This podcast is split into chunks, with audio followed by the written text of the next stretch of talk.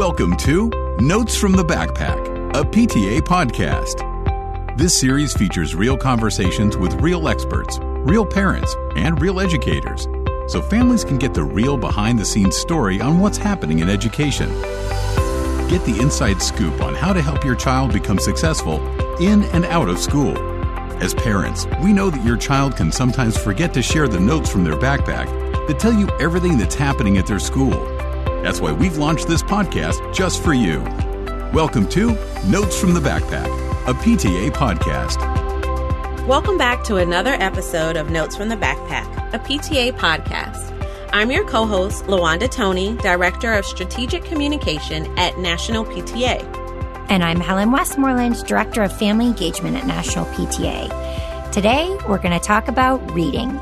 We all know that reading with our kids is important, but beyond that, reading has sparked a bit of debate lately, believe it or not.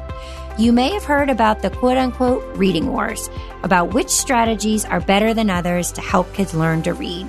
Now, with COVID 19 related school closures happening across the country, families have become even more active in their children's day to day academic instruction. This episode will give families the techniques you need to make sure your children are successful readers. Helen, I love reading with my seven year old, but sometimes I wonder if he's retaining the stories or any new words that he's learning. I also want to do what I can to make sure that he continues to love reading. Today's guest is going to help us better understand how we as parents and caregivers can teach literary skills at home especially now that most of us have switched to a completely virtual learning environment. That's right. And we've got the incredible Dr. Rebecca Silverman to help us with this episode. Dr. Silverman is an associate professor of education at Stanford University. Her research focuses on the instruction and language and literacy development of young children from diverse backgrounds. She co-authored the book Developing Vocabulary and Oral Language in Young Children, as well as several journal articles. Dr. Silverman began her career as an elementary school teacher in Louisiana. She is also the mother of three children, a 12 year old, an 8 year old, and a 4 year old. Dr. Silverman, thank you for joining this week's episode. Thank you for having me. Tell us a little bit about how you got here. What made you interested in reading and literacy? Well, I think there were probably two major factors that influenced my interest in reading and literacy. First, my mom was an English teacher for 40 years, and she really instilled in me as I was growing up a love of reading and a recognition that reading is important for learning about the world beyond the here and now. Second, when I began teaching, I could see how reading was a key for success in school the students who could read could access information across content areas and learn independently, but students who struggled in reading really had difficulty across subject areas. And that affected their ability to learn on their own and their enthusiasm for learning in school. So, trying to figure out how to best support those children who struggled in reading really became my professional mission. Thank you for sharing that, Dr. Silverman. One of the things we were hoping to talk to you about is I've been seeing a few headlines lately about the reading wars. Could you tell us what that actually is and what parents need to know about that? So, the so called reading wars have been going on for a long time.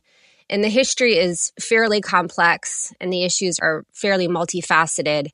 But at a really basic level, the debate is about whether educators should focus on the big picture of reading or the component parts of reading. From a big picture or what you might see in the news as the whole language viewpoint, the idea is that immersing children in lots of rich text and igniting their interest in reading is really the most important thing that educators should do. And then on the other side of things, from the component or you might read about the explicit phonics view, teaching children how to connect letters and sounds and read them with accuracy and fluency is the most important. The way this turns out or manifests in classrooms is that on the one hand, you have some classrooms where there's lots of book, lots of choice, lots of independent reading and discussion about books. And on the other hand, you have some classrooms where there's lots of teacher directed instruction on letters and sounds, as well as opportunities to practice those letters and sounds in texts that are chosen specifically to provide that practice. My take on it is that this sets up really a false dichotomy about how to teach reading, when in reality, including both the immersion to lots of text as well as that explicit instruction on letters and sounds is what's needed to fully support developing readers. And the other issue at stake when we talk about this reading war dichotomy is that it presumes that all children either need one thing or the other thing, when in reality, mm. different children really need different kinds of instruction. Some students respond better to more immersion, other students respond better to explicit instruction. And thinking about the range of approaches to teaching reading and how they match with children's needs would be really more productive. Yeah, I agree with you. I think how can you separate the two, having rich text versus explicit phonics to have a whole child approach to reading? What strategies and suggestions can you provide to help enhance literacy skills in our children? So, the role of families is hugely important in developing literacy skills from building that foundation of language that children can build on as they develop literacy skills to instilling in their children an environment and a passion for a love of reading where reading is really valued and prioritized. That's really an important part of how the family can be involved in helping children with the learning to read process. Families can help with children learning to read by reading to their children or listening to audiobooks with them and helping them see reading as an enjoyable activity that they can do with their families and that they want to learn how to do on their own. And families can do this using whatever language is most often used at home. One of the great things is that a love of reading or a value for reading transfers across languages. So parents can feel comfortable about doing this in whatever language they feel most comfortable using. Mm. And then with that solid foundation for a love of reading, families can also point out words or features of text in the environment or in books that they're reading so that children start to pay attention to how books are structured. And they can also talk with children about the books that they're reading or listening to. Families can ask what the book is about, what they learned, what they thought about the book, and really talking with children in general can help them develop the language and critical thinking skills that they need to be able to read and learn from text. Hmm. Thank you for sharing that, Dr. Silverman. I want to follow up with a even more specific question that I think almost every parent has encountered. When you are hearing your child read, particularly younger children, right? And they're struggling with a word, how do you deal with that? Do you tell them to sound it out? Do you tell them look for context clues? Do you stay not involved and let them figure it out themselves? Like, what's the solution? That's a great question. When children are reading themselves, parents can, first of all, with the support of a teacher or librarian, make sure kids are reading books that provide a little bit of challenge, but not too much challenge, so that they're kind of in a book that they can tackle on their own and practice reading skills that they're learning. Another thing that parents can do is as children are reading, they don't necessarily need to correct every mistake, but they can help children notice when they're having trouble with a word and say things like, Did that sound right to you? And if children can start to pay attention to when they make a mistake, how they can fix up that mistake, then they can start to learn the process of becoming more independent in reading words. And so, what parents can ask children to do is to look at how words start, try to break words up, try to put those parts together, and give kids strategies for trying to figure out words on their own. So, children should be learning how sounds and symbols relate in school, and parents and families can reinforce those skills at home by really communicating with their teacher about what they're working on and how to support those skills at home. But most importantly, I think providing a positive literacy environment and supporting their skill development at a level that's just right for them is a great way for families to help their children. Mm. Dr. Silverman, you mentioned creating a positive literacy environment. What does that look like? So when there's value placed on reading or listening to books in the home, providing time for children to either read with a parent, listen to a book with a parent, or read themselves. That shows that reading is important in a particular family. I think that's part of creating an environment where children see literacy as important and want to participate in it.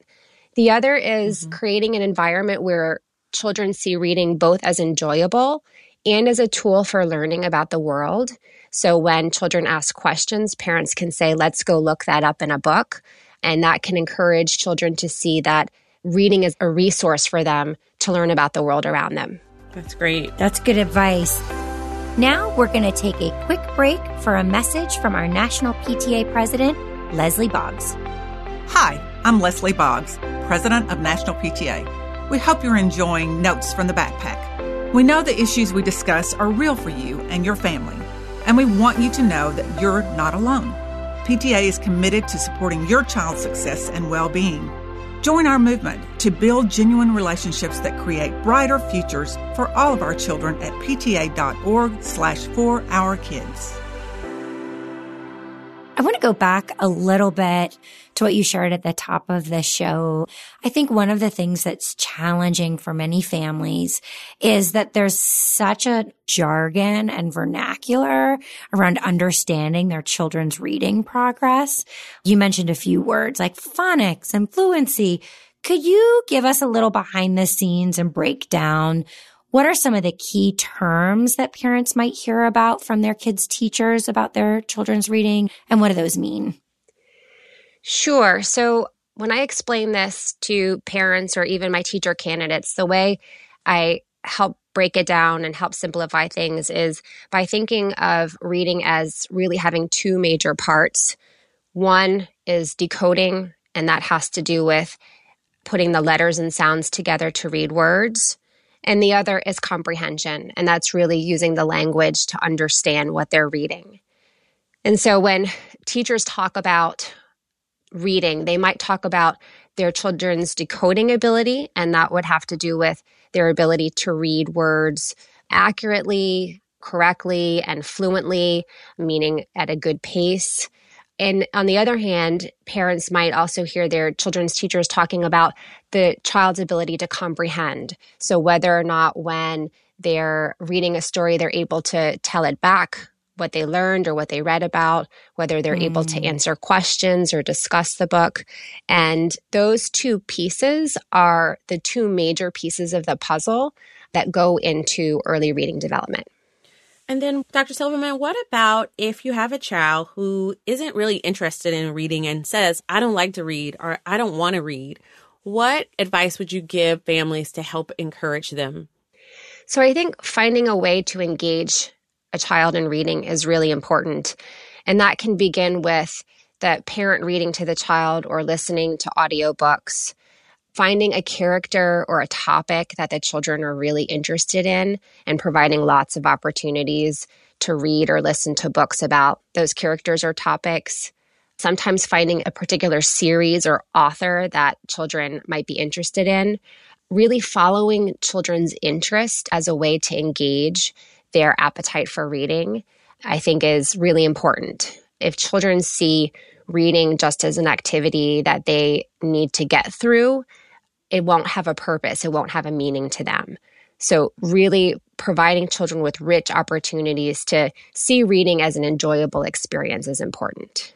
Hmm. And when you say enjoyable, I know some kids may want to read books that are way above their grade level, or maybe they're more interested in graphic novels. Do you have any perspective, or is any material good material when it comes to encouraging kids to be more motivated to read?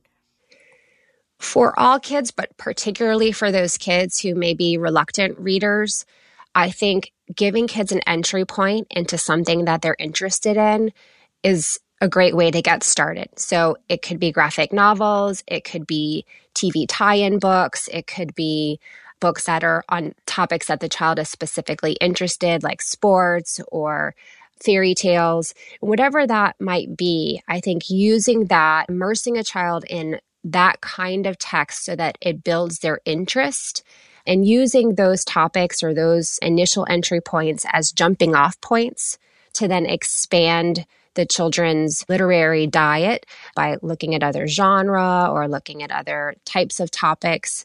That can be a great way to get kids started. So I think for parents, promoting reading that kids enjoy is a great way to get kids started in the process of reading and then gradually diversifying the children's exposure to different types of reading would be the next step. I think Lawanda and listeners probably know I have a almost two year old and sometimes she likes to read the same book over and over and over again. And this is a phenomenon for a lot of kids, right? Is that something that parents should dissuade or is it actually okay if they for six months are reading the same book? Absolutely. Repeated reading is a wonderful way for kids to learn more about the reading process. Every time that you read the same book with a child or they read the same book over again, they're learning a little bit more about what it is to learn to read. And so while parents and teachers, we sometimes get bored of reading the same thing over and over again, kids don't. And each time they're learning so much more. So I would highly encourage following children's interest. Mm. I like that. And I think a lot of parents need that encouragement because we do get asked for the same book over and over again. it's good yes. to know that they're oh learning gosh. something out of it. Can we talk a little bit about representation in literature and the research around diversity in kids' literature and how, if you see yourself in stories, how that matters? Can you talk a little bit about that? Sure. Literacy experts have suggested that Books can and should provide children with both mirrors and windows. And so that's a metaphor for how we can use literature to be, on the one hand, a mirror in the way that the literature, the books that the children are reading reflect what they are themselves experiencing. Children should be able to see themselves in the books that they encounter, see their culture represented, see their language represented, see their families represented. Providing kids with books that represent their world can be a great way to provide children with that connection to literacy. And so that's what the mirror part of it is about. The other piece of it mm. that I mentioned is windows. And so we don't just want kids reading about their own world because we want to use literacy to help them expand their world. We want children to be able to learn about other cultures and other families. And those windows can help children learn from other points of view or other perspectives. They can learn about people with other backgrounds and cultures. They can see things from the foods that they eat, the way that they talk, the clothes that they wear and that some things are different, but some things are also the same. Like all children love to play, and they'll read that in books and see how they're similar to kids all over the world. And so this helps kids build a respect and an understanding for others. And while that's important in general as a life skill, it's also important for kids to be able to take different perspectives as they learn to read over time. Hmm. Thank you. That's helpful. I'm wondering if you could help our listeners. I think a lot of parents just wonder what's normal? What should I really expect when it comes to my child's reading to know if they're behind or ahead? So if I throw out a few ages for you, do you think you'd be willing to give us just a couple of look fors so our listeners could know like, here's roughly where your child should be at this age? Sure. I can try. so say your child is five years old maybe like that's around the start of kindergarten. What should you sort of expect as a parent about what the reading looks like? Sure. I've been thinking a lot about this because my own daughter is getting ready to turn five. In children around age five, when they're getting ready to start kindergarten, things that we want them to be able to do are to be able to hear differences in sounds. So, being able to rhyme, for example, or to be able to hear when words sound the same or different, that can really help with their ability to understand that sounds are the pieces that make up words. So later on, they'll need mm. those building blocks. And the other thing is we want them to start to be able to recognize some letters particularly letters in their name. That's always a great one to start with around age four and five. Those letters become the first letters that they kind of hold on to as their letters. And then they'll start to recognize those letters all around them. And that will help them attend to print. So that's another big piece of the puzzle. And then the other big thing that we want kids to be able to do at age five is we want them to be able to listen to text and start to talk about text. So, what happened first? What happened next? What happened last? What did you learn from that book? What did you think about that book? Those kinds of questions we want kids to be engaging with at age five. Awesome. All right. So, what about ages eight or nine? I guess that's third grade, fourth grade. What should parents be looking for? So, around age eight and nine is when in schools, kids are expected to be able to read a little bit fluently or fluently enough that they can read independently. And so, when kids get to around third grade, they're expected to be able to pick up a book on their own and read it and understand it. And so, the way that parents can check in on that is they can have children read to them an extended piece of a book and they can ask children questions about that book and be able to have a good extended conversation about what it is that they read. That's good. All right. Last one. So exiting middle school, that's probably about 13. Going into high school, what do you think are some good milestones parents should look for? So at that age, children should be able to read several different texts on the same topic and make connections across those texts. So they might learn from a lot of different books on a topic that they can then use to synthesize information, talk about information, and think critically about that information. So basically, we want kids at that age to be able to use reading to learn about new information and then take that information across books to come up with new ideas and new learnings themselves. Awesome. Thank you. I feel like I know what to look out for. How about you, Lawanda? yes, absolutely. I do have a question. One last question. What if you know these milestones for your child and you see that they're struggling? What type of conversation do you have with the teacher? And is there someone else that you should be talking to at the school? Sure. One thing I want to say is that in general, those are the milestones that kids meet but kids really do learn at very different paces. I think it's important for families to know that if their kids aren't meeting certain milestones, that could be part of their child's developmental process. That's completely normal. But it is important for parents to be looking for signs that their kids might be struggling because we do know that providing support early can be the best way to help kids or prevent kids from struggling later on. Mm-hmm. Parents can look for signs of progress themselves by looking at those milestones and seeing if their children seem to be on track. And then definitely talking with their child's caregivers or teachers and even their child's doctors are also another good resource mm-hmm. for being able to identify if kids are developing on track. That's really helpful. Dr. Silverman, thank you again for joining us today.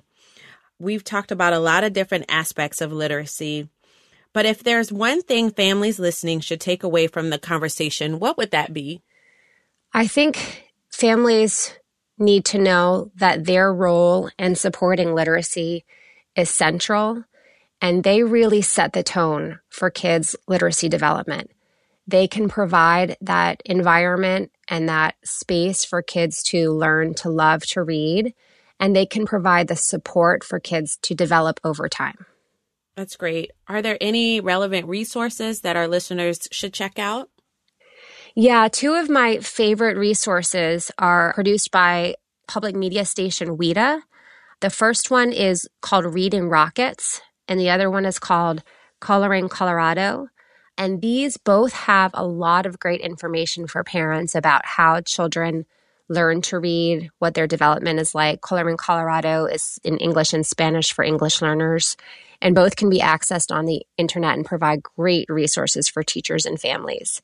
For parents of kids who may have challenges or difficulties, the website understood.org is a great resource for learning about differences that kids might show as they learn to read and resources that parents can use to support their kids. Great. And what are your social media handles where listeners can learn more about you and your work? Right now, I'm in the process of launching a new website that will be able to be found at langlitlab.stanford.edu. And my Twitter handle is Reba D. Silverman. Awesome. Thank you. Awesome. Thank you so much for joining us today, Dr. Silverman. Thank you. It's been my pleasure. Well, that wraps up today's episode of Notes from the Backpack. But before you go, be sure to check out our website, notesfromthebackpack.com, to stay in the know. You can also follow us on social media at National PTA and use hashtag backpack notes to join the conversation. And lastly, we have one new resource to tell you about to help families ease the challenges of the current pandemic. National PTA has created a COVID 19 resource page for parents, students, and educators. To learn more, visit pta.org slash COVID-19. Thanks for tuning in. Thank you for tuning in to Notes from the Backpack, a PTA podcast. Be sure to follow us on social media at National PTA and online at pta.org forward slash backpack notes.